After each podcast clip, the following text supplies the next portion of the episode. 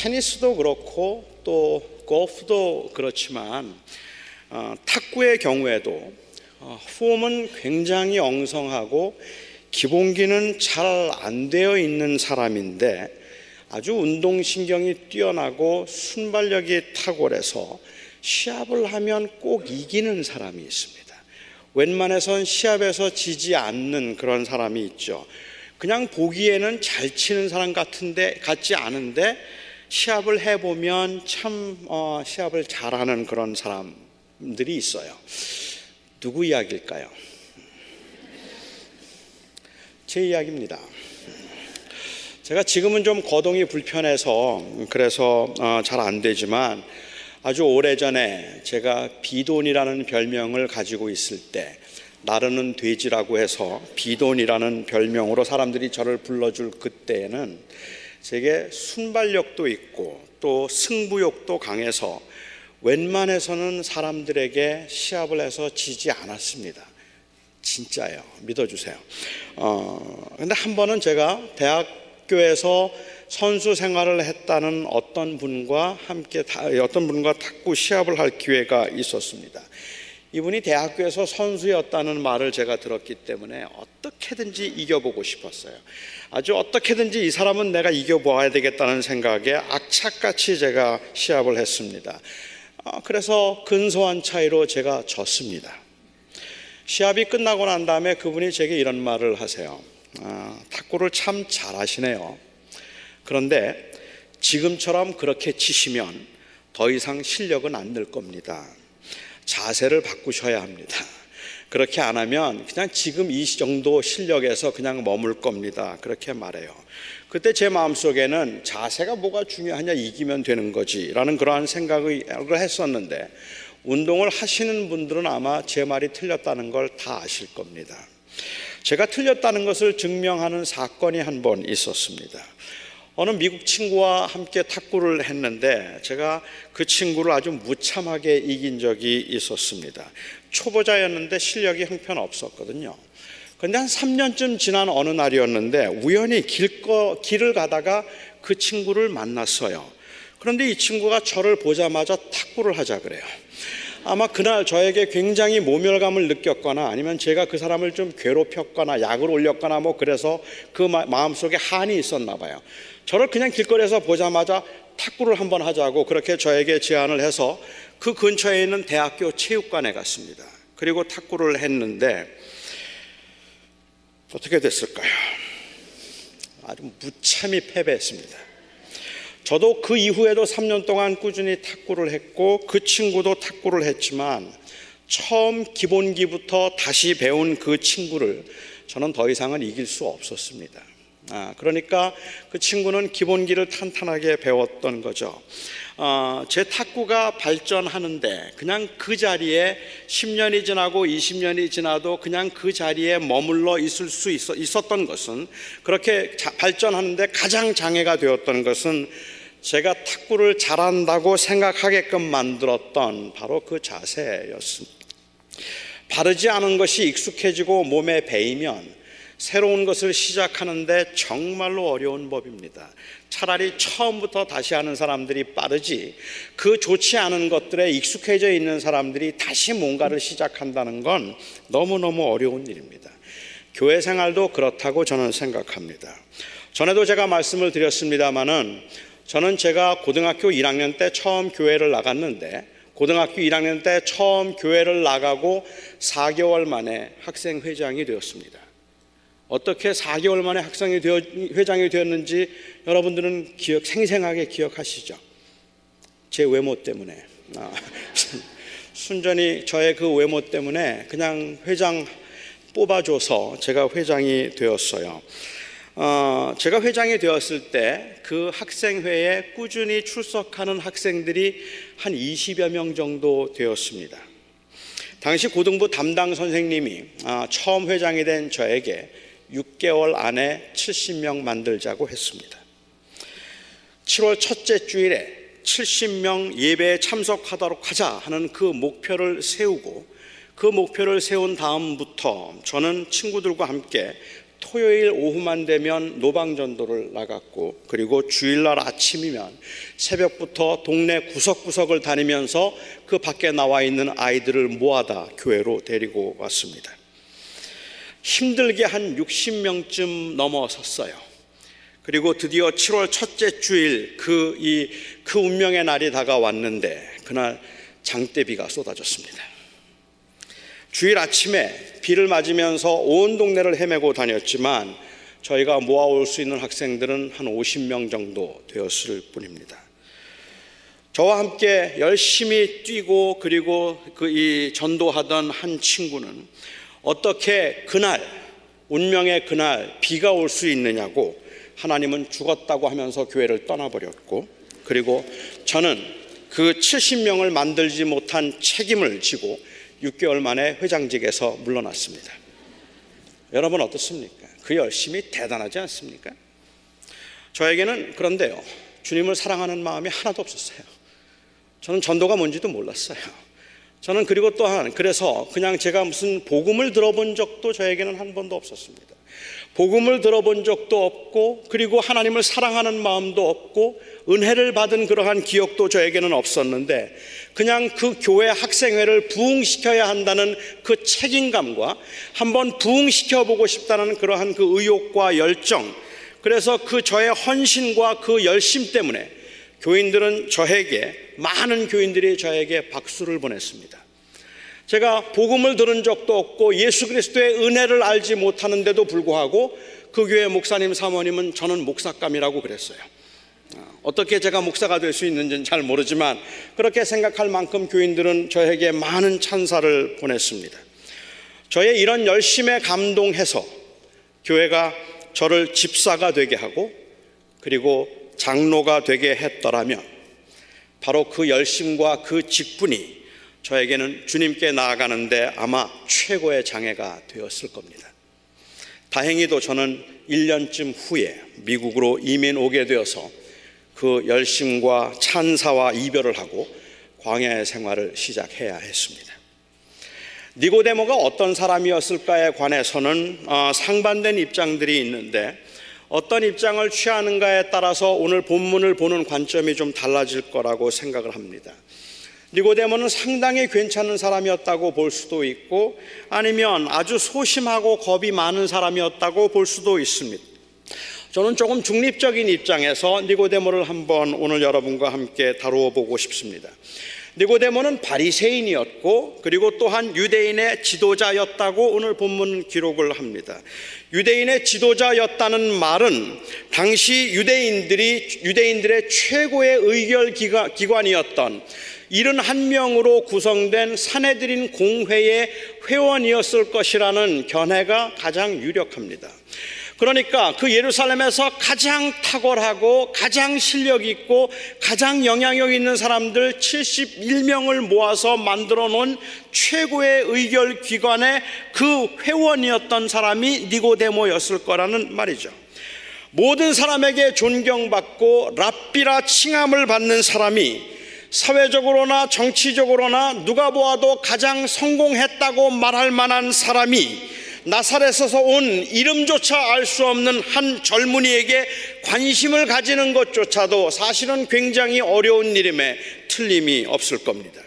바리새인들 중에 예수님께서 표적을 행하시고 예수님의 그 가르치는 권위가 다른 서기관이나 바리새인들과 달랐다는 것을 인정하면서도 예수님에게 호감을 가졌던 바리새인들이 거의 없었던 것을 보면 이 니고데모는 굉장한 사람인 것은 틀림이 없을 것 같습니다. 그런 예수님께서 하신 말씀이나 예수님께서 보여주시는 그 표적들을 보면서 예수님이 궁금해졌습니다. 예수가 도대체 누구인가 하는 것에 관심을 갖기 시작했습니다. 이 바리새인이요 유대인의 지도자였고 경건했던 니고데모가 예수님이 누구인가에 관심을 가졌다는 말은 이것은 혹시 예수님이 메시아가 아닐까라는 관심을 가졌다는 말입니다. 정말 메시아인지 확인해 보고 싶었습니다. 그래서 예수님을 만나기로 했습니다. 이런 결정을 해서 예수님을 한번 만나서 그가 메시아인지 아닌지 내가 한번 확인해 보아야 되겠다라는 이런 결정을 하는 데 있어서 정말로 우리가 이 먼저 넘어야 되는 것은 바로 이 안전지대를 벗어나는 것입니다. 안전지대를 벗어나야 벗어날 수 있는 열심이 필요하다는 말이죠. 누군가를 찾아간다는 건 굉장히 귀찮은 일입니다. 왜냐하면 일상에서 벗어나는 일들은 다 귀찮은 일이기 때문에 그렇습니다. 제가 그냥 너무 존경하고 이름만 들어도 알만한 유명한 분들이 LA에는 가끔씩 오십니다.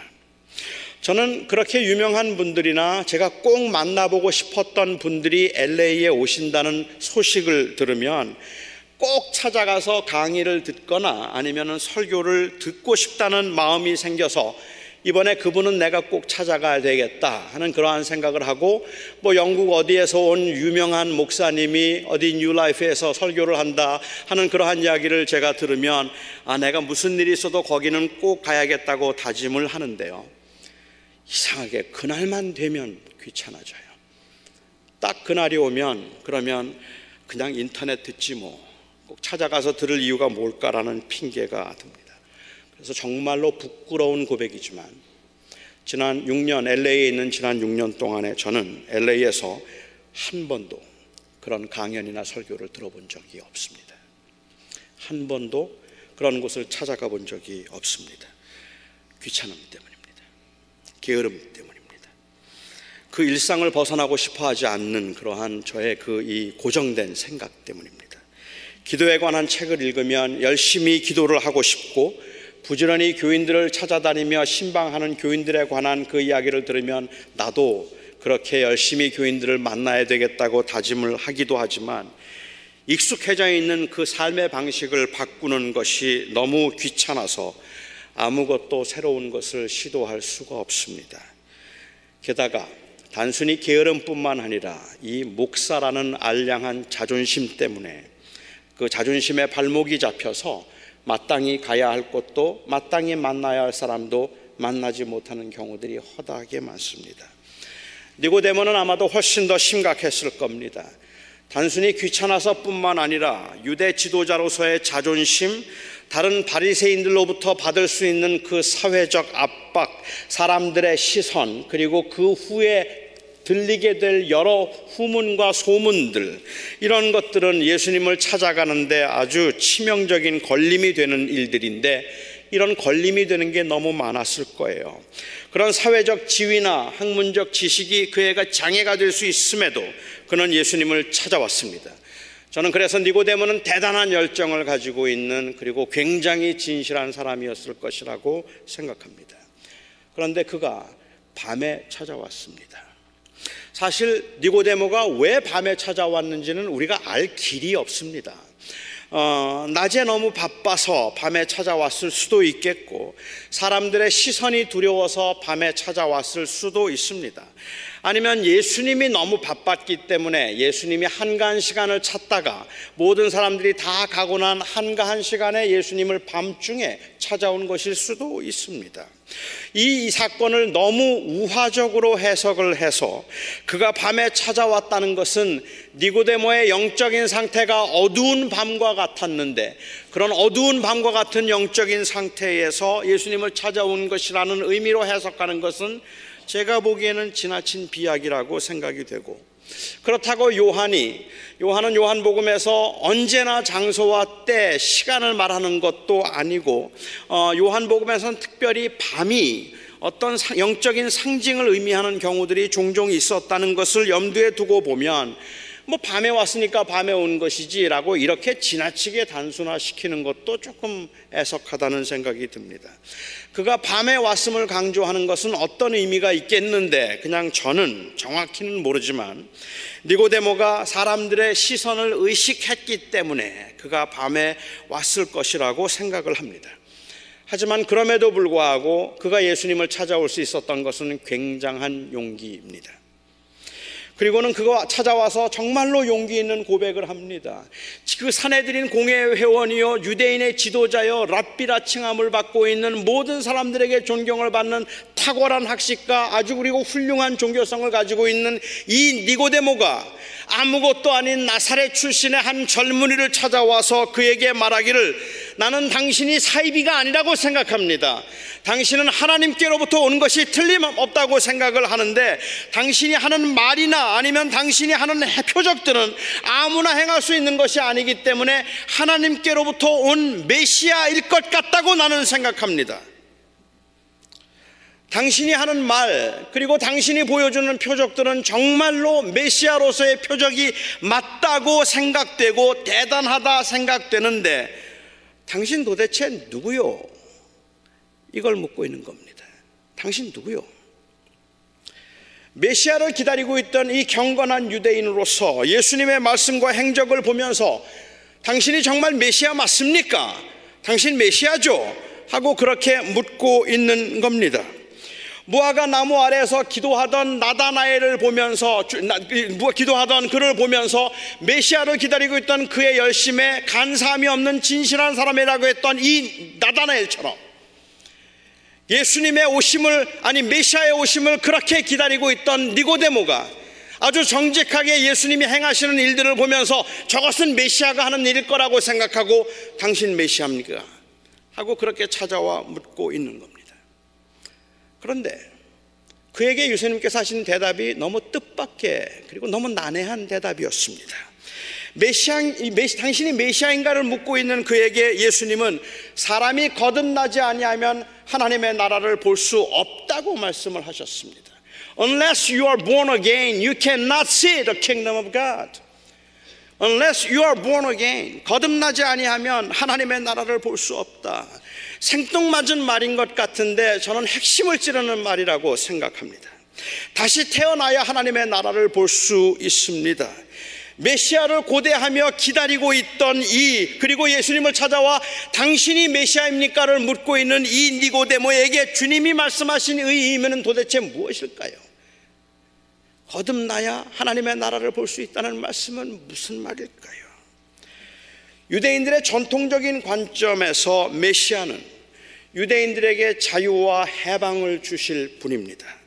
로마로부터 이스라엘을 자유하게 하고 예루살렘 성을 다시 회복하여서 예루살렘에서 하나님의 주권을 회복하실 분이 바로 이 메시아였습니다. 니고데모는 진실하게 예수님이 유대인들에게 자유와 해방을 줄 수 있는 분인가를 묻고 있는데 하나님의 나라는 거듭나야 볼 수 있다고 말씀하고 계시는 겁니다.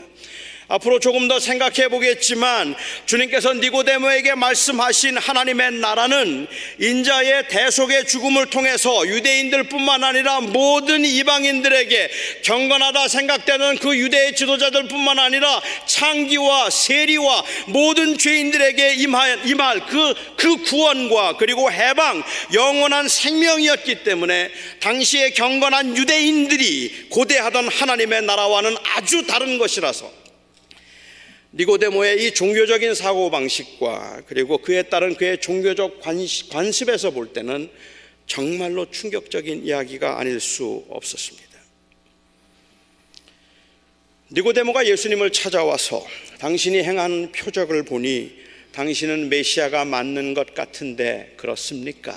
라고 물었을 때 니고데모의 마음에는 이 세상에 나타날 이스라엘의 영광과 형통이 그에게 있었습니다. 대단히 종교적이고 그리고 아주 그 상당한 인격의 소유자였고 진실한 열심이 있는 사람이었지만 지금까지 그가 배우고 지금까지 그가 믿고 있었던 것 때문에 그가 생각했던 하나님의 나라는 그냥 그것이었습니다. 그래서 아마도 니고데모는 진실한 사람이었고 그리고 하나님의 나라를 고대하며 메시아의 오심을 간절하게 기다렸던 사람이지만 그는 너무도 당연하게 죄인들을 차별했고 이방인들을 무시하고 이방인들을 멸시하고 약하고 악한 사람들을 향하여 저주받은 사람이라고 서슴치 않고 생각했을 겁니다. 왜냐하면 그가 생각했던 하나님의 나라는 그냥 이 땅에 임할 경건한 사람들에게 임할 그 영광이었기 때문에 그렇단 말입니다. 그리고 주님께서는 그것 바꾸지 않으면 하나님의 나라는 그것을 바꾸는 것이라고 말합니다. 다시 태어나야 하나님의 나라를 볼 수 있다. 완전히 바뀌어야 한다는 말입니다. 전혀 다른 관점에서 하나님의 나라를 보아야 한다는 말입니다. 어떻게 하면 이 땅에서 성공적으로 살 것인가에 집착하지 말고 성공과 실패를 영생의 관점에서 볼 수 있어야 한다는 말입니다. 가난한 사람도 불쌍하지 않고 그리고 흥하여서 부자도 부럽지 않은 큰 교회 담임 목사는 성공한 목사고 축복한 목사라고 부르지 않고 작은 교회 목사는 실패하고 하나님께 버림받은 목사라고 부르지 않을 수 있는 이 하나님의 나라를 보려면 거듭나야 한다는 말입니다. 이 땅에 사는 동안에 잘된 것은 하나님의 축복이라고 생각하고 하나님께서 함께 하셔서 모든 것이 형통하여 하나님이 사랑하는 그 이스라엘 백성들은 온 세상을 다스리게 될 것이라고 생각하던 그들에게 하나님의 나라는 그런 것이 아니라 하나님의 나라는 약한 자들과 병자들과 이 세상에 있는 모든 죄인들을 구원하여 영원한 하나님의 나라에 들어가게 하기 위하여서 임한 하나님의 나라라는 것을 인식하지 아니하면 거듭나지 아니하면 그 나라를 볼 수 없다고 말씀하시는 겁니다. 지난주에 말씀드린 것처럼 예수님은 사람들의 마음속에 있는 것을 아셨습니다. 밤중에 진실함과 용기를 가지고 예수님을 찾아와 당신이 메시아인가를 묻고 있는 이 니고데모의 마음이 무엇이었는지를 아셨습니다.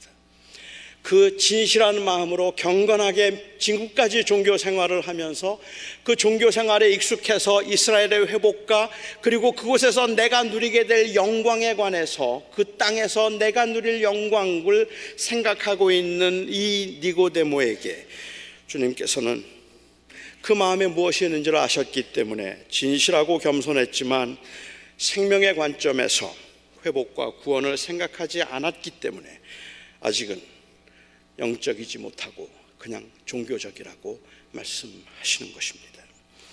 예수님께서 거듭나지 않으면 하나님의 나라를 볼 수 없을 것이라고 말씀하셨을 때 니고데모가 이렇게 대답을 합니다.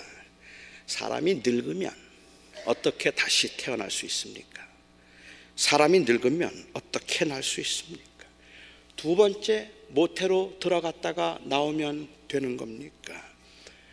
저는 이 대답을 도저히 이해할 수가 없었습니다.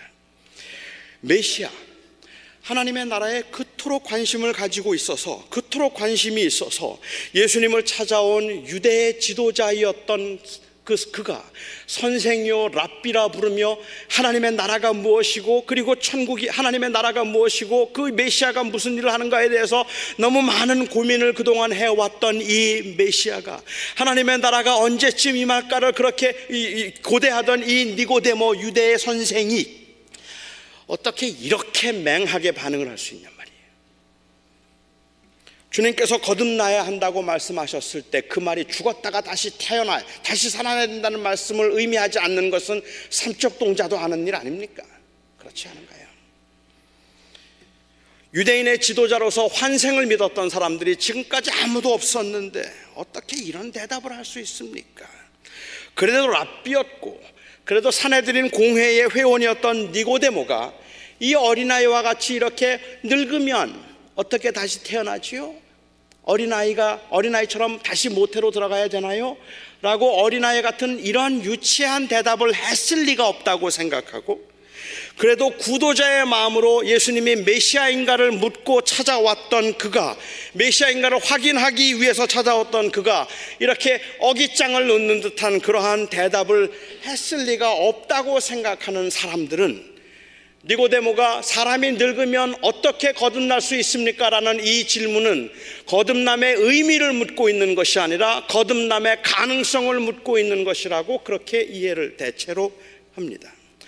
그러니까 니고데모는 예수님께서 말씀하신 거듭남의 의미를 몰라서 묻고 있는 것이 아니라 사람이 다시 태어나지 아니하면 그렇게 하나님의 나라를 볼 수 없다고 말할 때 다시 태어난다는 게 아, 엄마 뱃속에 들어갔다 나오는 걸 말하는 겁니까? 라고 그렇게 물었던 것은 그것은 그냥 그 의미가 무엇인지를 몰라서 그런 것이 아니라 현세적인 사고에 익숙해져 있고 이 땅에 임할 이스라엘의 영광에 익숙해져 있는 그가 내가 바뀔 수 있겠습니까? 라는 말을 하고 있는 겁니다. 사람이 늙으면 어떻게 다시 달라질 수 있습니까?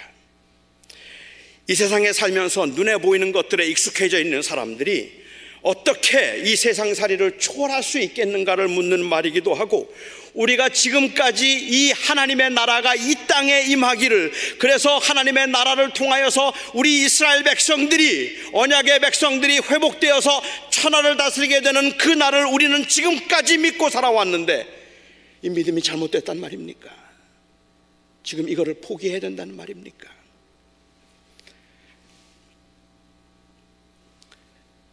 어떻게 이 익숙해진 신앙의 틀을 평생을 믿어온 이 신앙의 틀을 어떻게 바꿀 수 있단 말입니까? 아마도 그 가능성을 묻고 있는 질문일 겁니다. 사람이 늙으면 어떻게 달라질 수 있죠? 라는 이 니고데모의 질문에서 그 오랜 경륜과 경험이 그리고 그가 가지고 있는 그 종교적 열심이 사실은 장애가 될 수 있음을 볼 수 있습니다. 예수님께서는 니고데모에게 선생이라고 하면서 그것도 모르느냐라고 말씀하셨어요. 이 말씀에도 물론 여러 가지 의미가 있겠지만 선생으로서의 그 위치가 바로 이 거듭남의 가장 큰 장애가 될 수 있음을 지적한 것입니다. 경륜과 지식은 필요한 것이지만 그리고 소중한 것이지만 그것들이 장애가 될 수 있습니다. 이 목사라는 위치가 구도적 마음으로 항상 하나님의 원하심과 하나님의 뜻이 무엇일까를 찾는 자리가 아니라 마치 하나님의 뜻이 무엇인지 다 알고 있어서 가르치기만 하면 된다는 전도적 마음으로 가득 차면 그래서 그 구도적 그 마음을 잃어버리면 목사는 어김없이 고집스러운 독선자가 되어버리고 마는 겁니다. 단편적인 진리 한 조각에 마치 모든 것을 다 깨달은 것처럼 흥분하기 시작하면 그 이상은 발전도 성장도 없을 뿐만 아니라 그 외 다른 사람들을 다 정죄하고 판단하게 만드는 그 수단이 되기도 한다는 말입니다. 평생을 민족적 우월감을 가지고 메시아를 기다렸던 이 니고데모와 유대 지도자들이 바뀔 수 있겠습니까? 종교적 행위에 익숙해서 그것이 자기의 의인 것처럼 존경을 받으며 그것을 복으로 여겼던 사람들이 지금까지 자기가 의존하던 것, 자기를 높여주던 것들은 다 아무것도 아니라서 오직 하나님의 의를 통해서만 내가 하나님 앞에 설 수 있는 죽을 수밖에 없는 죄인임을 인정할 수 있겠습니까? 비록 주님을 만난 적도 없었고 주님 앞에 내가 하나님이 나의 모든 것이라는 신앙을 고백한 적도 없었지만 그렇지만 어릴 적부터 평생을 교회 생활을 하면서 교회에서 몸이 굳고 익숙해져서 교회 생활이라면 모르는 게 없을 만큼 모든 걸 다 알고 있는 철저하게 종교적이 되어버린 그 사람이 나는 지금까지 평생을 그 교회를 다녔지만 아직 주님을 만나본 적이 없어서 나는 아직은 그 하나님의 나라가 무엇인지 영원한 생명이 무엇인지 나 잘 모르겠습니다. 정말 그 주님을 만나고 싶습니다라는 그 고백을 할 수 있겠느냐는 말입니다. 그 고백을 할 수 없게 만드는 그 고백을 하는데 그게 사실이라면 그 고백을 하는데 가장 큰 장애가 목사라는 거예요. 그리고 장로라는 거예요. 아닙니까? 그래도 내가 목사인데 지금 내가 나 하나님 사실은 잘 몰랐고 어릴 적에 어릴 적에 제가 교회를 갔더니 그 교회에서 나를 어여쁘게 봐줘서 그냥 학생회장으로 열심히 봉사를 하고 열심히 일을 하고 70명 그 부흥하게 부흥시켜 보겠다고 막 그냥 아침부터 밤까지 뛰어다녔다니 너무 수고한다고 나를 집사를 만들어 주어서 집사가 되고 난 다음에 또 거기에서 내 자존감을 확립하기 위해서 열심히 봉사하고 수고하고 굳은 일 다 하고 주일학교 교사하고 성실하게 봉사를 하면서 교회 성장을 위해서 애를 썼더니 장로 뽑아주고 그래서 장로가 되어서 섬기는데 어느 날 복음을 들으면서 내가 하나님의 나라를 들었나? 내가 정말 예수 그리스도를 나의 구주로 영접하고 있었나? 이런 생각을 막상 해보니 목사가 되고 난 다음에도 나는 주님을 만난 적이 없었다는 그 고백을 목사가 되었기 때문에 못하게 될 수 있다는 말입니다. 그러면 그건 장애입니다. 돈 많이 벌어서 그래서 풍족하게 살면 그게 인생의 가장 큰 행복인 줄 알아서 교회를 다니면서 우리 아이들 최고의 대학을 보내고 교회 다니면서 우리 아이들이 좋은 직장에 취직해서 돈 많이 버는 것이라면 신앙조차도 그냥 합리화시켜서 버릴 수 있을 만큼 하나님을 믿는 것도 부자 되고 출세하는 것이라고 생각하고 목회를 하면서도 더 큰 교회에서 인정받는 것을 성공이라고 생각했던 사람이 평생을 그런 생각으로 살았던 사람이 가진 것 다 팔아서 가난한 자에게 나누어 주어도 괜찮고 사업의 어려움과 끝없는 그 이어지 끝없이 이어지는 고난에서도 구원 의 은혜를 생각하며 여유를 가질 수 있는 이 일이 과연 가능하겠느냐는 말입니다. 가능해야 하잖아요. 가능해야 하잖아요. 그게 바로 영생이고 그게 바로 거듭남이잖아요. 나중에 기록을 보면 니고데모는 이 예수님과의 대면을 통해서 예수님의 말씀을 듣고 그동안에 그가 따르던 종교적인 신념을 다 벗어버리고 예수님의 제자가 된 것 같은데 똑같이 예수님의 말씀을 들었던 다른 유대 지도자들은 그것을 놓을 수가 없어서 죄인들도 하나님의 사랑하신다는 그 말을 받을 수가 없어서 종교적인 행위나 관습이 아니라 인격적으로 하나님을 만나서 그 영원한 나라를 소망하는 것이 진정한 제자가 되는 길이라는 그 말씀을 도저히 받을 수가 없어서 예수님을 십자가에 못 박는데 앞장서고 말았습니다. 예수님은 어떻게 그런, 그런 일이 가능한가를 묻고 있는 니고데모에게 물과 성령으로 거듭나야 된다 말씀하셨습니다. 물과 성령으로 거듭남이 무엇을 의미하는가는 제가 다음 시간에 좀 말씀을 드리겠습니다만은 결론적으로 주님께서는 자기의 의와 공적으로 이 땅에서의 성공과 형통을 인생의 궁극적인 목적으로 추구해서는 하나님의 나라에 들어갈 수 없다고 말씀하십니다.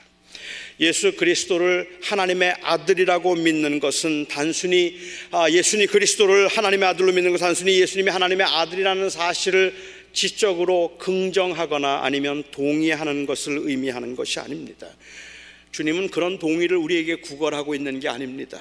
예수님은 우리에게 나 하나님의 아들 맞지? 맞다고 말해줘. 그러면 내가 구원해 줄게.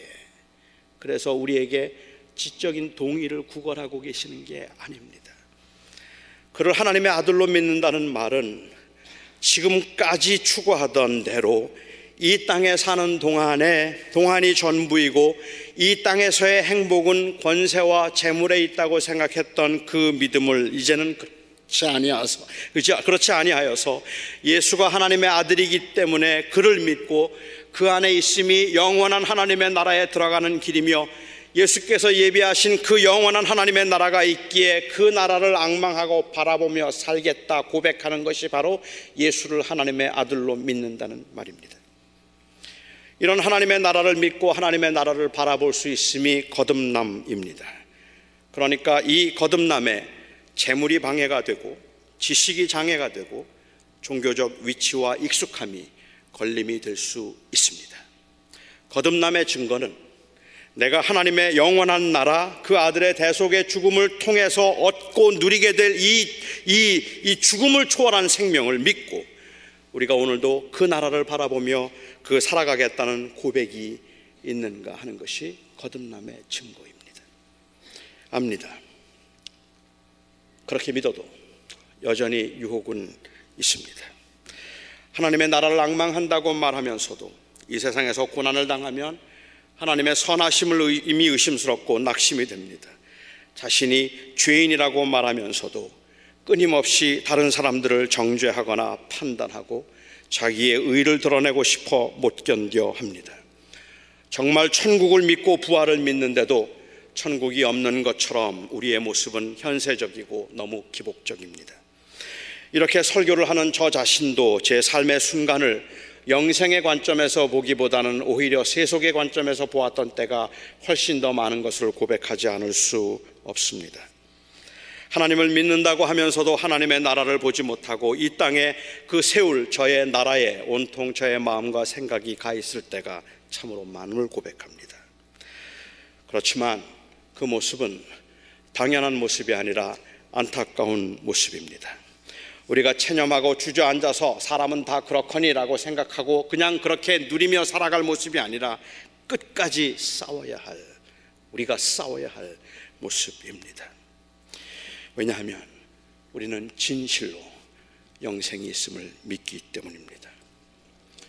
인정받고 싶고 누리고 싶은 욕망으로 목회를 하면서 다른 어떤 것보다도 천국, 영생, 나는 그런 것들은 차후에 내가 예수를 믿었기 때문에 들어갈 수 있다고 생각하지만 지금 내가 이곳에 사는 동안에는 한길교회 목회하는 동안에는 내가 조금 더 편안하게 목회할 수 있고 조금 더 인정받으면서 목회할 수 있고 한길교회뿐만 아니라 전 세계에서 나를 인정해 줄 수 있는 그러한 탁월한 지도, 설교자요 그리고 또한 지도자가 되어서 많은 사람들의 부러움과 찬사와 존경을 받으며 한번 멋들어지게 그리고 부족함 없이 이 인생을 한번 살아봐야 되겠다 생각을 하고 그렇게 되지 못할 때마다 좌절하고 그렇게 되지 못할 때마다 사람들을 원망하면서 사람은 어차피 다 그런 거라고 목사도 사람이니까 목사도 어쩔 수 없는 것이라고 그러한 그 연약을 합리화시킨 채